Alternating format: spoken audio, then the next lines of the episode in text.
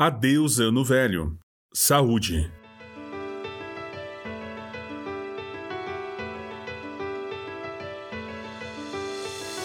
Com certeza você já ouviu a canção Fim de Ano, mais conhecida como Adeus Ano Velho, Feliz Ano Novo, composta pela dupla Davi Nasser e Francisco Alves.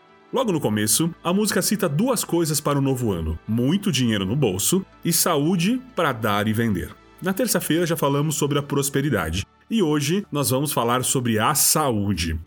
Tendemos a pensar que a Bíblia só trata do lado espiritual, mas as Escrituras deixam claro que Deus se importa também com o nosso ser físico. Afinal, que pai amoroso não se importa com a saúde mental e física do seu filho?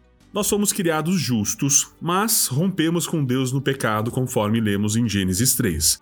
Nós temos uma vida cheia de marcas do nosso pecado, seja ele o pecado original cometido pelo Adão, ou seja, o pecado que nós cometemos todos os dias. E essas coisas estabelecem uma condição de vida em nós e no ambiente que nós estamos. No princípio, Deus, o nosso Criador, nos criou sadios, sem doenças ou enfermidades. E a primeira tarefa de Jesus era conduzir o homem caído e pecador novamente para Deus, o Pai. Muitas orientações bíblicas estão ligadas à saúde, tanto espiritual como a física. Vejamos algumas delas nós precisamos ter um descanso apropriado.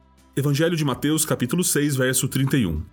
E ele disse-lhes: Vinde vós aqui à parte, a um lugar deserto, e repousai um pouco, porque havia muitos que iam e vinham e não tinham tempo para comer.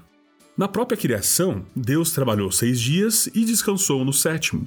Por isso, nesse novo ano, arrume um tempo para descansar, ler, dormir, realizar algum hobby, brincar com seus filhos.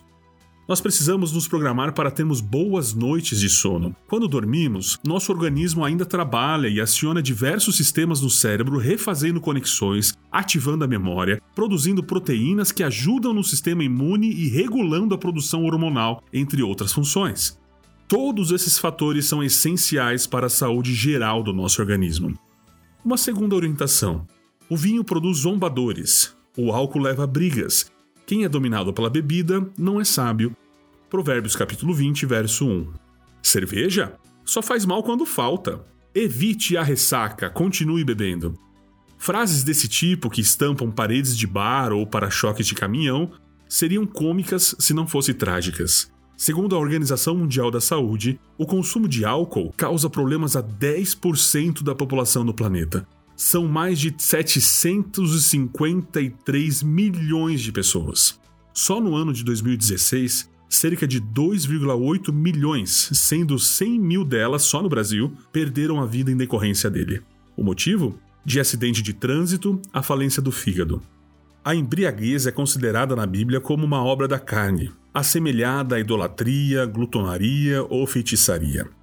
Por isso é importante que os filhos de Deus observem a Bíblia, sejam obedientes e equilibrados. Cuidar de si mesmo com equilíbrio e compaixão não é pecado. Muito pelo contrário, uma boa alimentação, exercitar o corpo pelo menos com uma caminhada de 30 minutos três vezes por semana, usar filtro solar, ter higiene apropriada com o seu corpo, são cuidados que não oneram nenhum orçamento. Mantenha uma disposição alegre e feliz. O coração bem disposto é remédio eficiente. Provérbios capítulo 17, verso 22. Muitas doenças que sofrem as pessoas são resultados de depressão mental. Uma alegre e feliz disposição dá saúde e prolonga a vida. O cristianismo nos ensina que devemos cuidar da nossa saúde e bem-estar.